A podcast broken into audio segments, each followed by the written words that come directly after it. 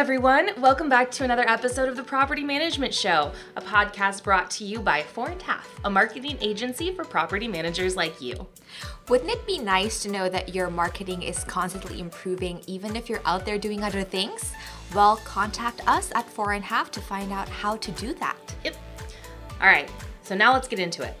Last week, we spoke to Dave Gorham about why standardizing your systems is important. And this week, we are going to go deeper into that with him to figure out exactly how to do that and the things that you need to look at.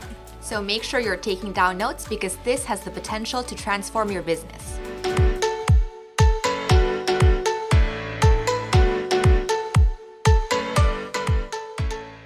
Dave, welcome back. Thank you for joining us for part two. Episode 2. Episode 2. Last season. Yeah. This season on The Property Management Show with Marie, Dave, and Brittany Starr. Excellent. Ask me about Brittany Starr someday. But so last week, we obviously talked about standardized processes. Why you need it for your property management company. Yep. Benefits. Right. Obstacles. So today we want to pick your brain and hear more about the how. I guess it's like the process behind creating your standardized processes. So I'm Dave Gorham. I am the founder and president of Realty Solutions. We're a New Jersey-based property management company, soon to rule the world. So we'll stay tuned on that. One of the reasons why I believe we're successful now with a lot of hindsight is because we did embrace some sense of an organizational chart or organization. And I was an early adopter of job descriptions. So that came from painful experience with employees. My assumption, it's actually not an assumption, it's an expectation, right? So I have an expectation on what Brittany does. You have an expectation on what I do as a client and a vendor, right? Unless we have a written contract, we can't rely on anything to discuss why we're out of expectation, right? Yours are here, mine are there, that kind of stuff. So I learned really early on in other businesses why it was important to do it. So when we were very small, we at least had job descriptions for myself, for my business partner, and we had one quasi property manager, bookkeeper. So they were short and they were easy. We all knew what our jobs were. So that allowed us to kind of expand. So it was really kind of born out of past failures that showed me that everybody needs to know what their job is, including me. Yeah. Yeah. Okay. And it can't be just up here. The fact that there's a description means it's written down somewhere. Yeah. Yeah. So if I said to you, I'm the president, you're the bookkeeper, and that's it. You have an expectation. What's your expectation of a president and what they're going to do, or your expectation of a bookkeeper or property manager or whatever, a salesperson? Yeah. Like, unless it's written down, we don't know what our true job is. We can assume it could be different. That word could mean something different at every company. Like for example, at Fourandhalf, we have account managers that manage the marketing campaigns for our clients. If you Google the term account manager, which we've actually talked about changing that name pretty recently. For you guys, yeah. Yeah, because it's like when I think of an account manager, I think of a customer service representative almost. Because other industries have taken that term and defined it for themselves, and it's so pervasive that it's now not giving justice to what our account managers currently do. They're marketing strategists. That's what they are. Yeah. It's definitely campaign oversight, and there are words for it.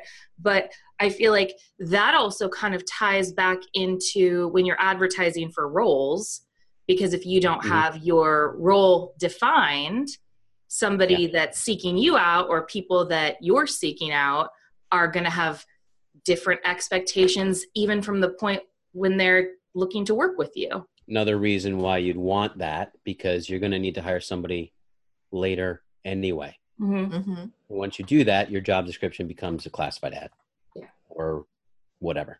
Step one, before you can do anything, it's like get those roles defined. Yeah. Yeah.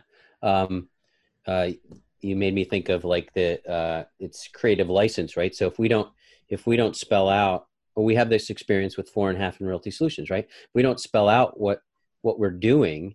We can go out of scope. So it's so easily to talk about out of scope, right? Because we all know what it is, but you really don't know what it is until you spell it out on a contract. Yeah. So, and I think you and I even had that challenge a couple years ago. It's like, okay, so what's a producer and what's an account manager and what's a salesperson and who are you to me and who am I to you as a client? Like, where's the roles? Right. So we had to identify that. And sometimes you customize something, but the agreement is we're going to customize it specifically for this relationship. Right. So again, it's something written. We wouldn't take on a property management client without a contract. Right. Right. So same thing for employees. So I think, and we've expanded that idea. So we talked about in the last episode, something about something that I call agreements. Right. So we use that in the domain of our business, right? As soon as you walk in the door of the business, the agreement is defined by something that is out loud and written and agreed to by two people, right? So everyone in the company can create a new agreement with someone else, but it has to be in writing, which means it has to be described. There has to be consequences, good and bad, and there has to be a way to clean it up if someone doesn't do it, right? So very simply, that could be a precursor to a job description, which is for us too. In your business, the same. It's a precursor to a compensation package, right? And then when you move that, where does that fit inside an organizational chart? And then from there, what is the performance improvement plans for each job and what's the KPI, and everything just kind of like trickles down. So we started with job descriptions, and now we're at a place, 20 years later, now I've got agreements. I have job descriptions. I have the compensation plan, the organizational chart, and PIPs and KPIs for every single person. Yeah. Right. So it's not something that happens magically. You don't have like a book of this. I mean, I guess you can go to Mark Cunningham and buy all his systems, right? But sure, it's a little plug for Mark. But to that point, you can do it yourself slowly over time as long as you have that mindset. Yeah. And who does it? Like you've done it. Did you and your partner do it for your team? Who initiates it in the company? Yeah. Yeah. So I think anyone with the desire to have a better structure and have more fun at work, we talked about last time, like if you have those guardrails, it really provides an area to have more fun because the questions are taken out of it. Like, where's my boundary? Right. So for us, it's like, you can have fun with it. So anyone can do it. I do believe that it starts with the leader at the top, whoever that might be. That might be someone, not senior leadership, but some director of property manager, or even a property manager, right? They could do that for themselves.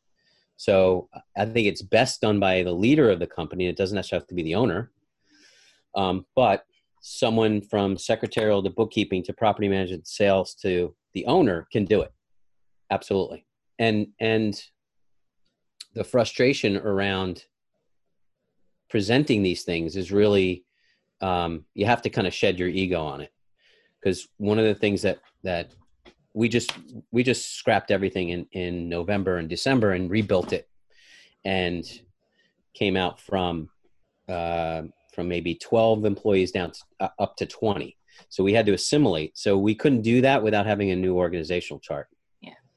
So it's really scary for some people, right? Because I think the first, like when I say organizational chart, what do you guys think of? Typically, right? It's a bunch of boxes connected by lines. Yeah, I mean, like I think of the hierarchy almost within the company. And hierarchy of what? Leadership. Could be, right? Yeah, so like accountability. Accountability, yes. Yeah. So like leadership, accountability,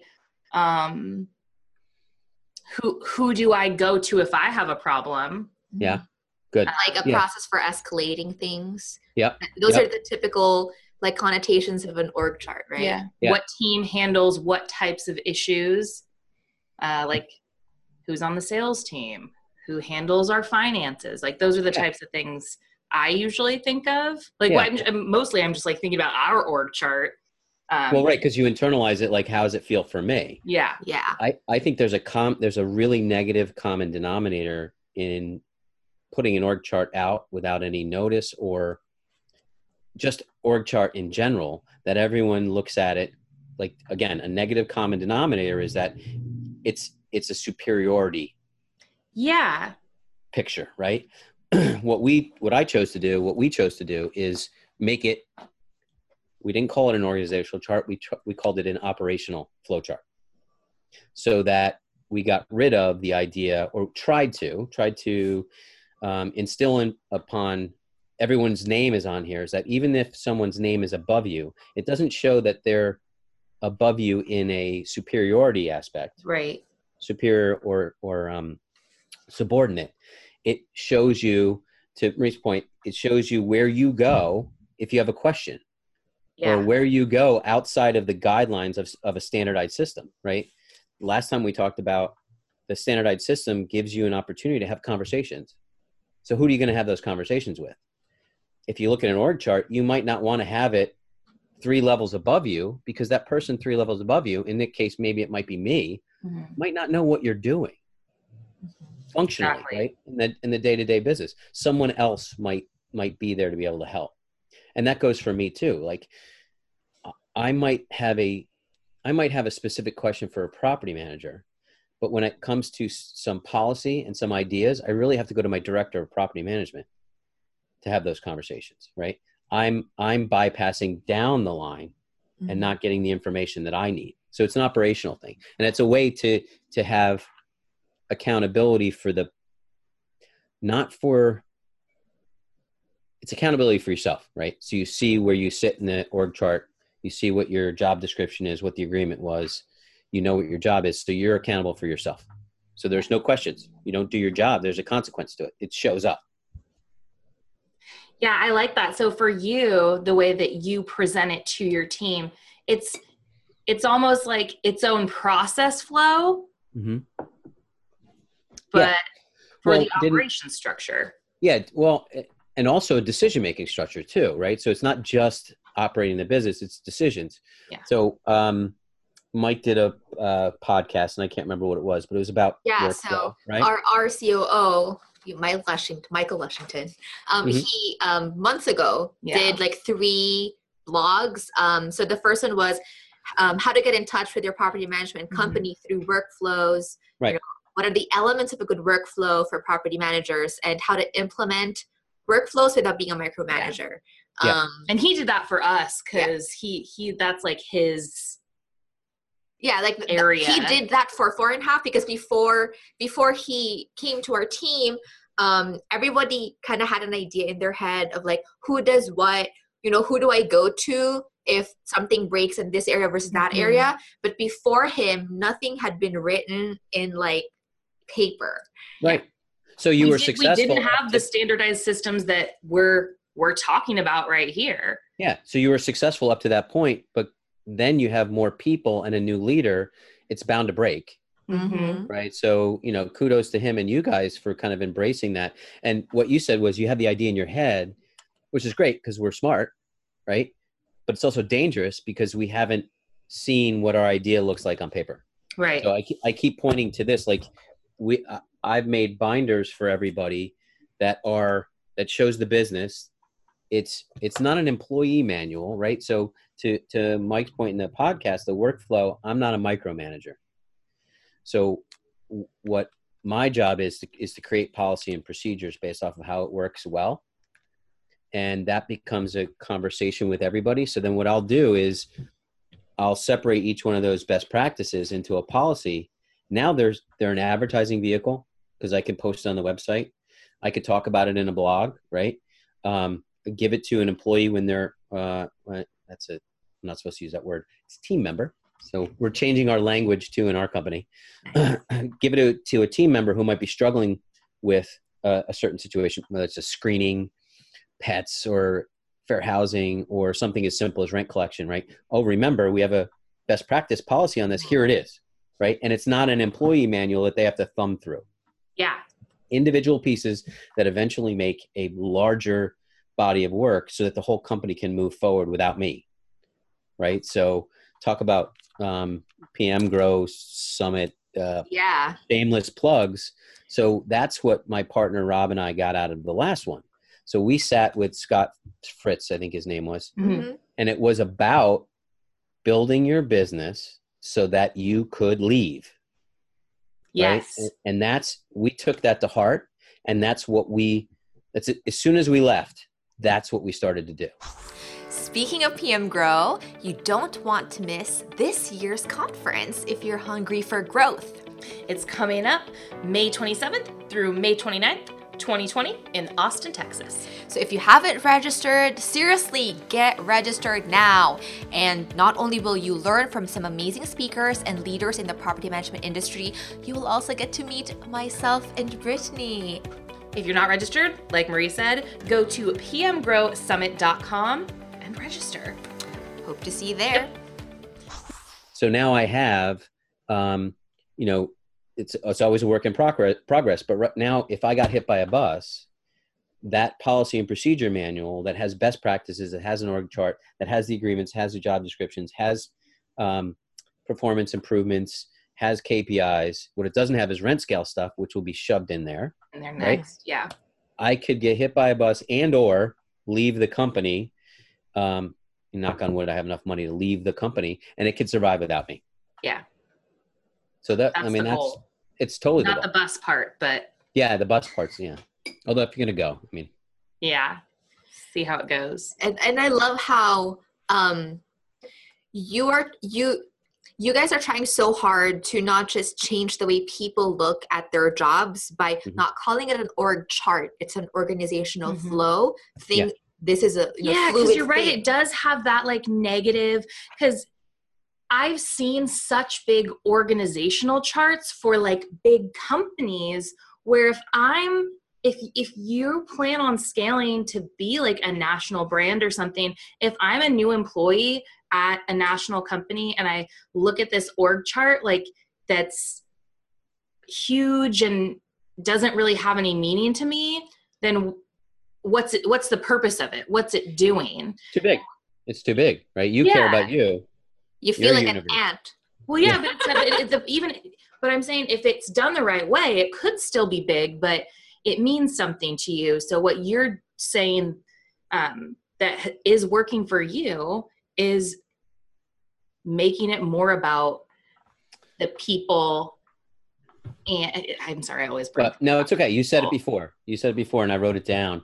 It's creative license, right? Mm-hmm. So once that org chart, whether it's operational or it's hierarchy, and all the other components are written somewhere, even if they're short, everyone has creative license and critical thinking inside their job, right? Mm-hmm. So it's not just about creating the culture here, but once the culture is created here, it expands out to the residents, mm-hmm. right? It expands out to the clients, and it expands out to the vendors that we use, right? So now we actually have a better litmus test.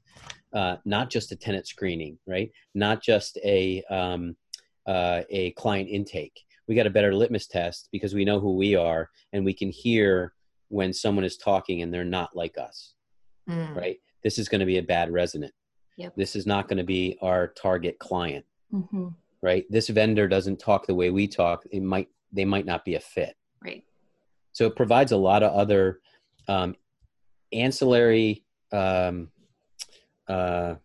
benefits than just, to your point, a national company putting people's names on, because that's who you got to call when you have a problem. Right. Right.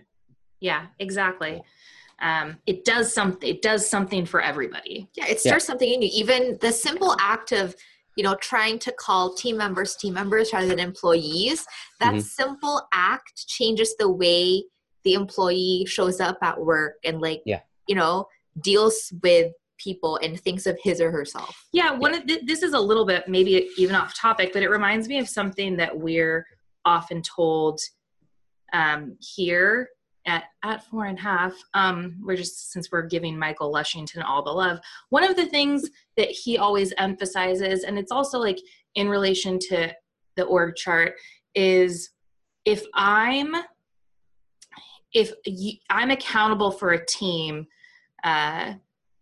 In the organizational chart, it's not me telling them what to do. It's them telling me what they need from me.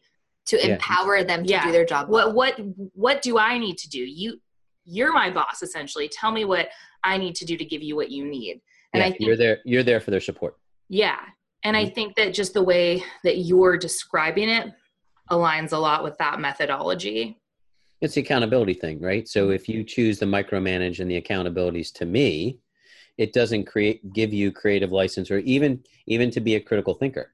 Mm-hmm. Right. So we were in a position last year that our business was so dumbed down for a number of different reasons that we had people in place that were not accessing critical thinking.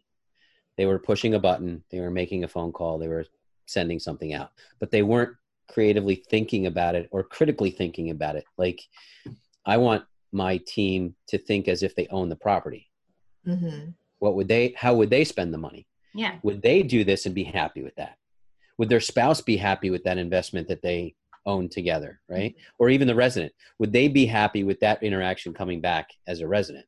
Right. Short of, we have tense situations. We have clients that aren't great. We have residents that aren't great. Short of that, would you be happy with that decision that you're making for your client? I'm curious. You mentioned that sometime last year, we're in that position where, people were not using their critical thinking. How did you end up that way? Yeah, it's a great question. I'm curious, right? Because a lot of times people get into the rhythm of this is how we're doing things. And then one day you wake up, you're like, this is not how I imagined it to be. Right. So just walk us through how you got there and how you realized, right, that you were in that situation. Yeah. The part of the answer is, and we talk about a lot of this with companies like Lead Simple, companies like you guys and us growing, is that there are points in the business that you grow 150 units to 1,000 units, a totally different business now. So you have to think completely differently. So in that sense, I will take blame for it because I'm the leader. So it was my eye off the ball and not recognizing that, that the business had changed, right? Due to higher workload, a different client and more doors, right? Mm-hmm. I thought, oh, it'll work because it worked yesterday, right? So I let it go on too long, and there wasn't enough creative license that I gave to the team because they were employees back then. Mm-hmm. I gave them enough creative license so that they were just pushing buttons, right? So in that course of action, we just had, high maintenance clients and residents and noisy stuff that happened that, people just frustrates people. So that was the trigger, right? Mm-hmm. For me is, everyone hates it when I say it, but when they start asking me a question, I will ask them, does this sound noisy to you? This is noise to me. Your question is noisy. So figure out what the real question is. Get the noise out. Ask a black and white question, because everything else is noise. So your client is bringing you noise. Your resident's bringing you noise. Simplify it into your job. Mm-hmm. And the question will be answered. You still might have to deal with the noise, and that's also emotional, right? So you can deal with emotions, but you have to have a logical solution to it because we deal with contracts. Yeah. I love that. You're shaking your head. Yes. Right. Yeah, absolutely. Yeah. Well, 100%, because noise is such a good way to put it. Look at the facts. If the facts aren't clear, then ask for clarification and then keep going. I love that. Yeah. Cause if you think about it this way, it's kind of like a disease, right? The noise are the symptoms. If you just keep treating the symptoms, it's going to keep coming back. So if you have to figure out what the actual cause is and then get rid of that, it gets rid of everything else. 100%. If we take it down to what I was experiencing is very much like the DMV and the jokes that we make about the DMV. They're just pushing buttons. Yeah. That's it. And they frustrate their customers, who's us, right? Because it's government, we feel we can't push back. And when you push back, you get blocked. That's not the business that we want to be in, right? Mm-hmm. You guys can't afford it. Otherwise I wouldn't hire you. Owners I couldn't afford it. Otherwise they wouldn't hire me, right? So we want to kind of limit that noise and be more, empathy is not the right way to deal with it, in my opinion. It's compassion, right? Yeah. So you could be compassionate and come down on the negative decision for the person on the other side. Mm-hmm. But showing that compassion allows them to accept the negative decision. Yeah. Yeah. To tie it back to like job description. So we talked about why it's important to put it down, not just keep it in your head, so that if, you know, someone gets hit by a bus, everyone can kind of like pull the pieces together and keep moving the organization forward. Right. But in terms of like what should be in those job descriptions, it's becoming more clear to me that you should, a lot of people have this connotation that a job description is like the task that you have to do. Like if it was a PA, like you get me coffee, answer my phone calls, schedule my calendar. But like, it might be how you do that. What? It might be how you do that, right? How do you get me coffee? But then I feel like there's coffee with a smile. Yeah. But there has to be like a section in your job description that ties the job to the overall, you know, the overall organization. Right. Like how do you fit into the org? How do you make the org a better place? Yeah. Like kind of make them feel like without this role, we can't run, versus, oh, we're just not going to get coffee then. Right. Like, it's the why, right? It's the why you're doing it. So if you're smart enough to have a job description and that's it, the whys is important. So you're explaining that perfectly. It's like, so why do I need you to get me coffee? I'm perfectly capable to go and getting coffee myself. But if you provide me with coffee, I might be able to do more by not having the distraction. Now, if you're, I was going to use a bad word again. If you're a jerk about getting me my coffee, that's going to create frustration for you and for me. So to your point, like, why are you getting me coffee in a certain way? Mm-hmm. Right? So from that job description, why are you interacting with that resident in a certain way? So that was another class that we had about the difference between empathy and compassion. They're both really powerful skills to have in life as a human being, but empathy has no business in property management. Yeah. Compassion does, because when you have empathy for someone, it means that you're putting yourself in their place. So now you're getting dirty with them, you're getting noisy with them, and now you can't see a clear way path for them, right, to solve their problem. And that's what we're doing. We're solving people's problems. Yeah. You can be compassionate, right? But if you're compassionate, you can see the clear black and white answer.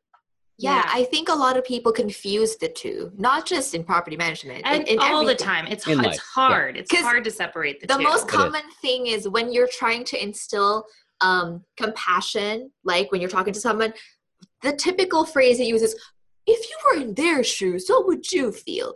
But it's like, yeah, but it's different when you understand how the other person is feeling and going through versus feeling it with them. Right. And getting stuck in that, like, you know, negative space, and then unable to, you know, use critical thinking to figure out, okay, how can we get out of this cycle? Right. And I think that's important. But you can train yourself. Like, I am a naturally empathetic person, and it took me, I think a lot of people are. Yeah, that's a skill. That's a talent that you had that you developed into a skill. It's a strength for you, which is why that makes you. Right. Right. But it needs to be tempered in certain areas. Exactly. And it takes time. But it, like the fact that, who was in this class? Was it you and the team or everybody? Everyone. Like, that's amazing. The fact that you're putting that training in place, that's something I had to learn on my own and just was able to do because I'm a logical person. Like trial and error kind of, right? Exactly. But if you're mapping it out for people and you're able to explain the differences to them. I had you as my office manager and lead property manager. She was highly empathetic, which made her a beautiful person, right? But it got in her way of doing her job. So it was constant coaching on a weekly basis, and worthwhile for both of us, right? That she separate her empathetic feelings towards the situation and just bring compassion. And her job is to solve a problem, black or white. Right. And the problems are usually solved going back to something written, whether it's your job description or a lease or the property management contract. It's already all written. It's how you come to that decision and communicate it, which is really what's important. Yep. Right. So if you can bring compassion to it, you're validating them, but the empathy doesn't cloud, your empathetic feelings don't cloud how you give that information, because guess what? They can sense that you don't agree with the decision. They could sense that you feel guilty. They can sense that you feel so bad. So guess what? They're not going to pay their rent this week. They're going to pay it next week when they promised you this week. Yeah, absolutely. So being compassionate, that's much more beneficial to both parties. Yeah, because you're able to get through the noise. That's like the whole point. You get through the noise, you get to the objective, and you move on. It's the difference between, DMV, which would be black and white, no questions asked, no critical thinking, and empathy on the other side, where you can't even make a critical thought. It's right in the middle, right? So what I used to say to her, which is what I would say to you if I was working with you, is if strength overused is your biggest weakness, right? So if you know what your strength is, you can't rely on it all the time. Yeah. And you have to get strong in other places too. Yeah. Yes. Yeah. I mean, that's exactly what you just flex other muscles way, but it's like, you can be,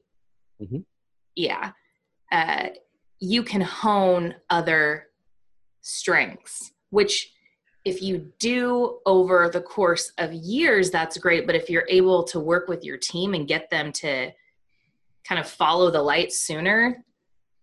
So that brought up something for me. So one of my top team members, salesperson, property manager, he struggled. So one of my team members has high empathy. Another one has low empathy. Doesn't make them good or bad people, right? It's just the way they come to that. I have to access something different and coach him differently under his job description and in the org chart to have him access some other skill, like you just said, so that it compensates for his low empathy, because the low empathy can come off as a jerk, right? And it's not, and he's not a jerk. He's very compassionate, not accessing it in that time. So his coaching, would be trying to come up with, what are the strengths and the talents that you have that we could rely on, so that when you get into trouble with your resident or your client or your job or your team member, that you can overcompensate in one skill so that it doesn't create that weakness on the other one. Would you ever recommend that those two opposite personality types like work together and bounce ideas off of each other? Or is that just a bad situation? So a dramatic or noisy issue that's happening that we have to respond to as owners or property managers or bookkeepers or secretary, whatever it might be. It's always best to have another set of eyes looking at it, because we're too emotionally attached to our answer or to the issue that's coming to us. So absolutely. To your point, if I would have put that with those two people, that would have been great, right? Because they both would have learned. Again, you're not trying to change people, right? And you will not change them. So I can't work with you on your weakness and have you feel really good about it, right? Let's work on what you're bad at, right? Yeah. That's not going to work. So we want to work at what you're good at. Yeah, right? So it's how you put it too.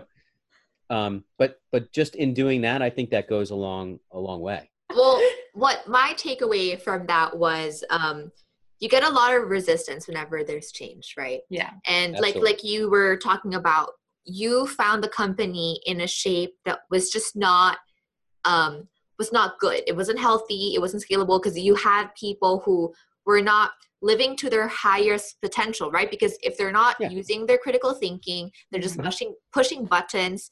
Let's face it, they may not stick for long because they're empty inside. Yeah, they're just pushing buttons. That's a good point.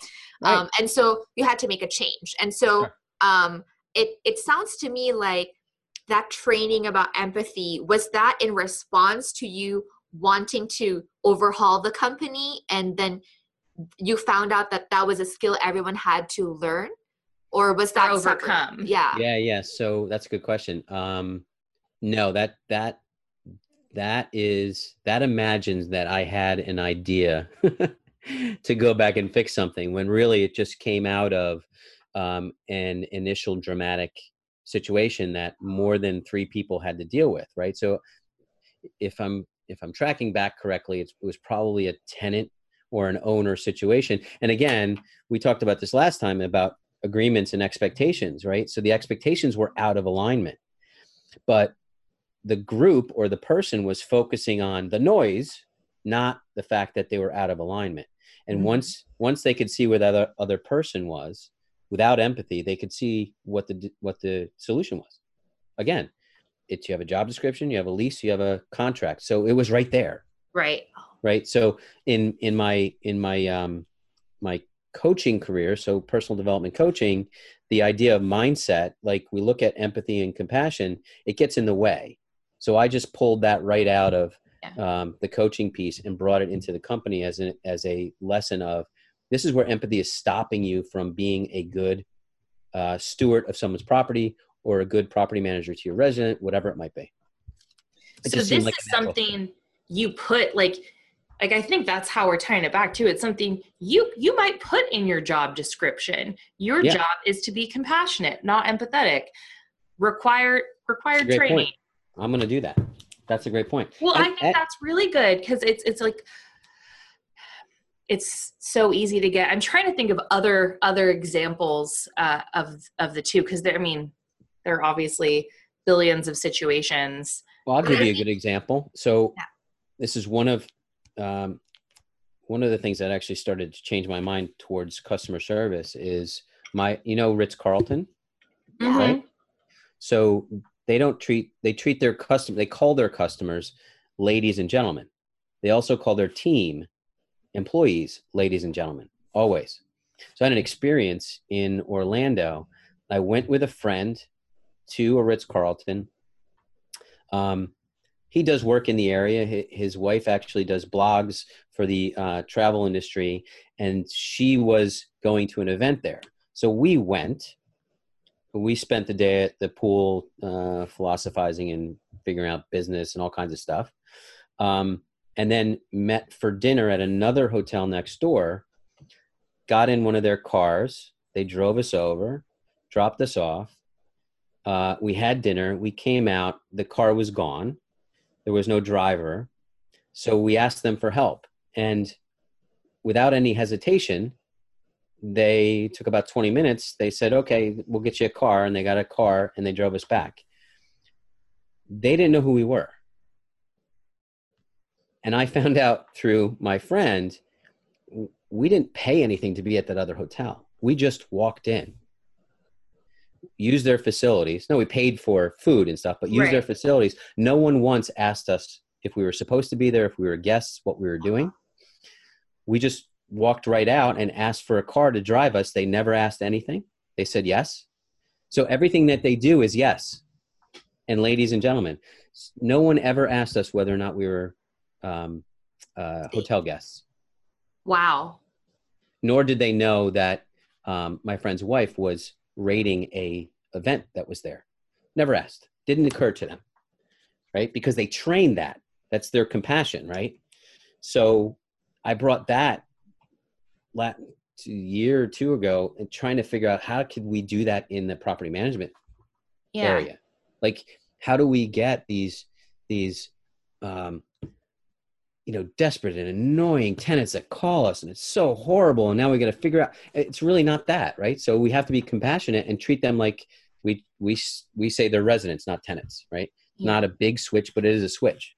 Yeah. So that goes right to your point. I think I'm actually going to go back and look at, to another point you made, is that all this stuff is living and breathing. So, I'm going to go and change it now. And then Tuesday on our meeting, I'm going to say what I learned from you guys, right? That we will put something about how you act, because that makes more sense now to me. Yeah. After I heard it from you saying it.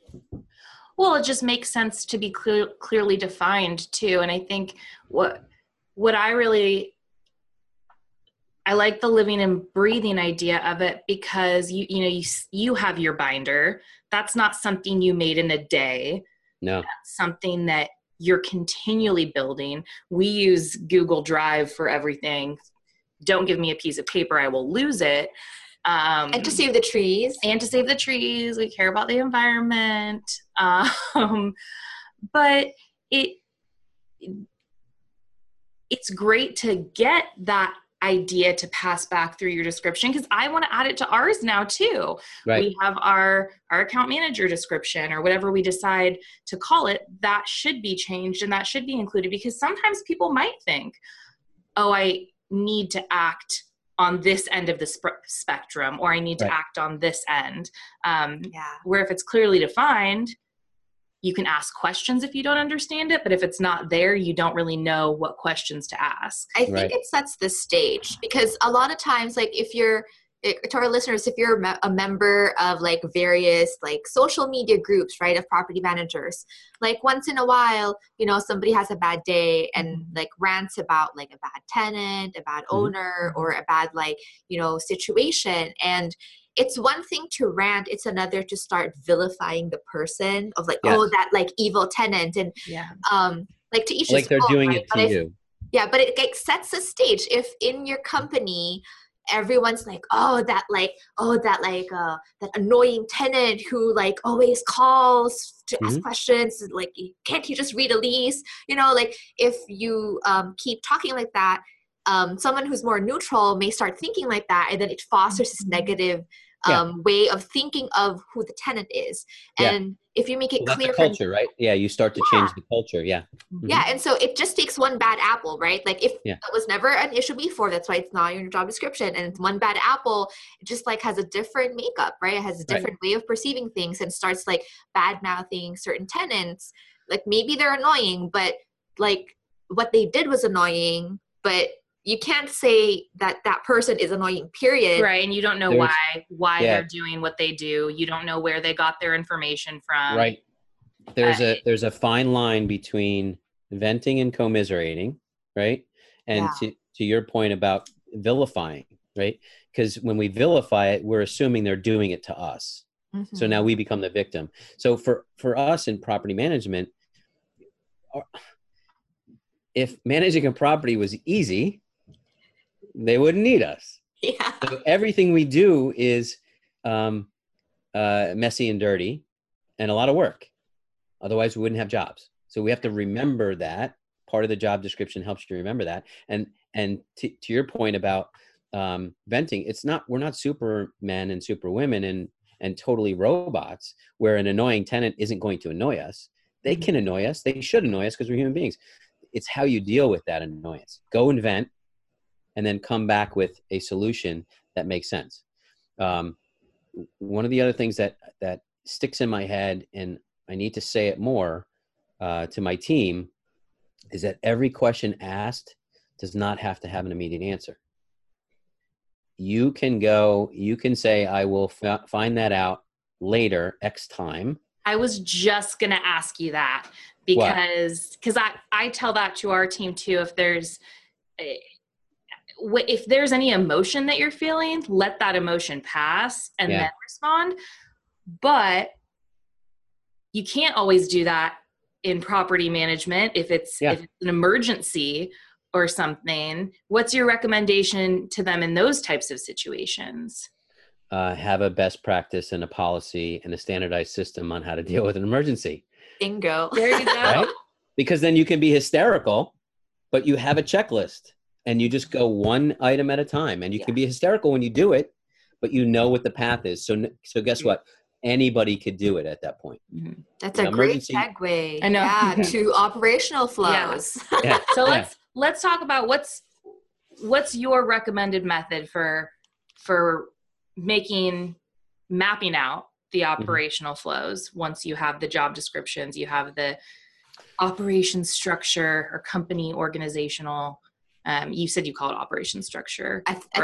Operational flow. Yeah. So I would start either with an organizational chart that defines who the characters are and they're playing that role, right? And then the question would be, does everyone have a job description? And it doesn't have to be, to your point, it doesn't have to have everything that they do and how they do it. It's a tone. It's the idea of the job, overarching kind of idea of the job. And then one of the key questions is, are they compensated correctly for that job? So you should have a separate compensation type document. And to get deeper in with maybe culture, you can have an agreement at each level, Like the property management team has their type of agreements on how they deal with clients. Bookkeeping has another one. Sales has another one. So you could keep diving in and getting deeper and deeper in this. It all depends on how far you want to go with it. But organizational chart, whether it's hierarchy or if it's operational flow, whatever, should have absolutely have that, no matter how big you are. And then a job description. Because what are you going to start with? KPIs or a performance improvement plan for someone who doesn't have a job description? Yeah. Right? It's ridiculous. Which people do sometimes, and then they... Yeah. They realize they get frustrated because it's not working. So it's ridiculous. So I have a property manager now. She's great. And we talked about me taking responsibility for the past, right? She didn't get the training and the uptick when she was first hired. She did a great job without me looking at her work. Now I'm looking at the work, and I am not confident that we can scale with the quality of work that she had been doing.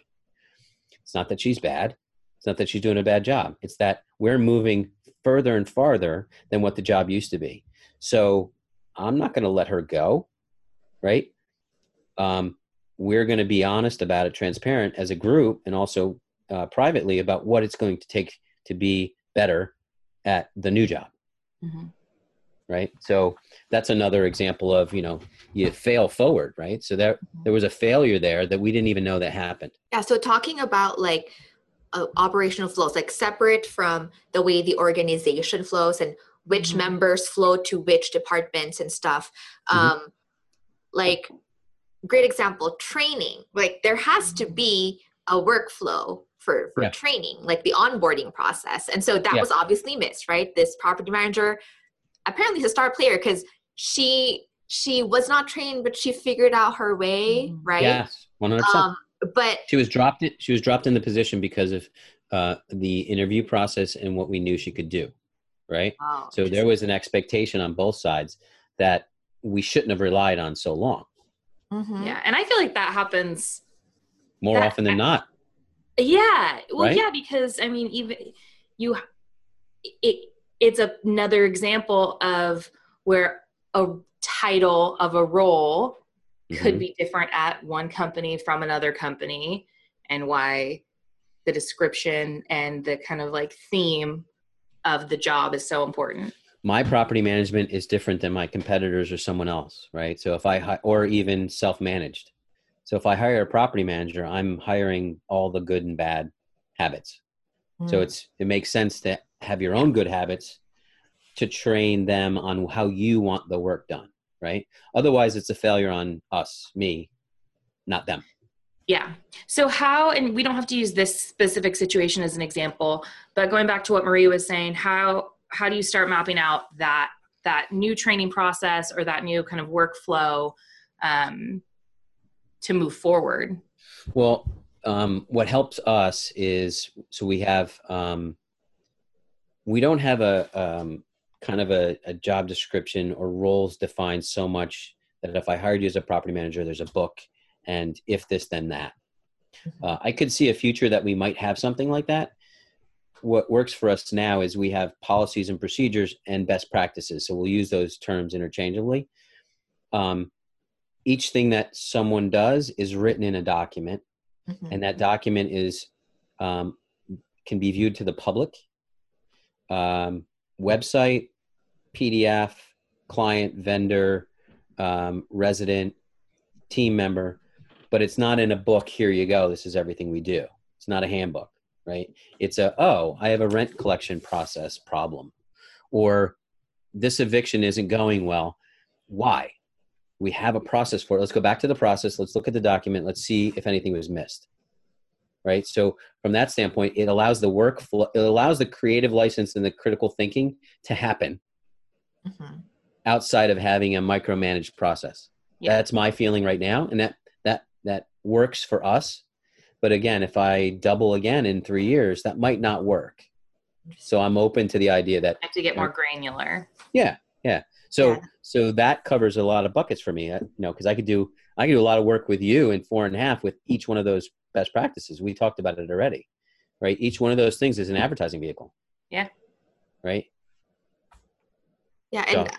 I love how you said that, yeah, we do have a process and procedure for each thing, like evicting a tenant or moving in a tenant, but it's not so granular that, again, they don't have to think. It's not like, okay, check. Like it's kind of, because in Michael Washington's blogs, he talks about different levels of granularity when you're creating a workflow, and a lot of people, and we'll link those below too, so people can check those out too. Below. But he says it's very important to understand the right level of granularity for your organization. Like you said, a 50-door property management company is different from 1,000, from 6,000, and so you said right now you kind of have this like certain level of granularity that's not super detailed, but at 10,000 doors, who knows, like, what kind of granularity you need. But it also sounds like at some point you might have been too granular, and that's where you hit that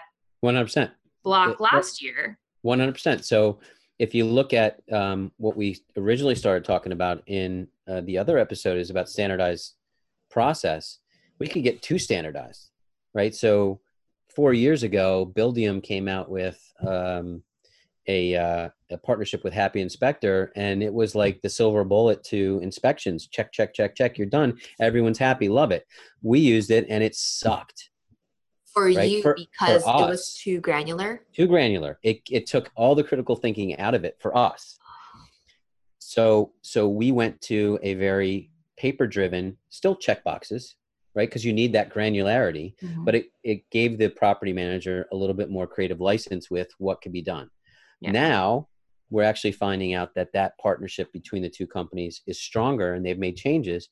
And now we're coming back and implementing our paper process with that Happy Inspector and Buildium to test it out again, right? It's a little bit more customizable now. I think, I don't know yet, but the idea is that we're willing to actually change that again, because that paper process, if we add another 400 doors, it ain't going to work on paper, right? And if paper gets banned soon.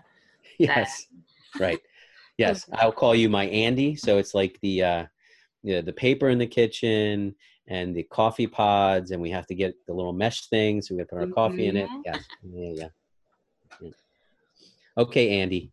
Yep. I'll always bring it up.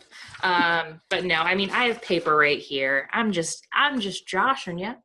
We make our own paper. What? We make our own paper. It's all handmade. Oh, good. Yeah, it's a side business. Me too. Yeah, but this all makes a lot of sense. Just constantly reevaluate. Well, making sure you have the standardized process, making sure you have your job descriptions in play, the operations flow. Yeah, and one of the biggest learnings I had today was when we're talking about job descriptions, they're not just a laundry list of tasks. It's to set the tone, like to set the stage. Why am I here? Yeah. I think that's really powerful. What's my goal? And also when you're creating an org chart, like let go of what you think you know about org charts. Don't think of it as a hierarchy. Yeah. I loved that. Yeah. My takeaway is I do want to influence the job descriptions with a little bit more how you act rather than what you do.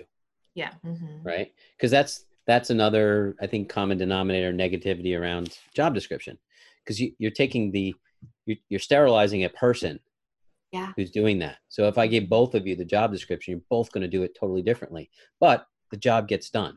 So in this case, the end does justify the mean, because you're doing it your way and you're doing it your way, and it's successful, right? And you're happy employees, and we're a happy company, and we're happy clients. Yep. Yeah. We're all happy. We're all so happy. Yeah. Well, I think I don't think I have any more questions. We beat another dead horse. We did. We're going to beat more. I think this is great, because I feel like a lot of the stuff we're talking about seems very no-brainer. Like, it seems like a no-brainer, but I feel like it's not a no-brainer, because so many companies are going through this process where they are looking at this stuff, which is great. But there are a lot of people who aren't, or who don't think about it in this way yet. So just to the people who, if you do have these processes in place, check them out again. Take a take a look at what you're doing and see if you're following any of the tips that Dave suggested. Yeah, don't just do it to check a checkbox. Like, okay, we got the job description, we got the chart. Right. That's not the point. Don't have a standardized process. Just so you can tell yourself, I've checked that box. Yeah. Right, right. Have it be something like living and breathing. Yeah. Yeah, that's great. Absolutely cool. Thanks, guys. Thank you, Dave. Well, yeah, we're really excited to have you for both 1 and 2. And maybe you'll see me at PM Grow, but I will send some people from my company. I love the plural people. Yes. Some people, yeah. Folks. Cool. Awesome. Thank you so much to our listeners. Yeah, thanks to our listeners. We appreciate you too. Yeah, and we hope we see you at PM Grow too. Yeah, come on down to PM Grow. Hang with us. Bye. Bye, guys.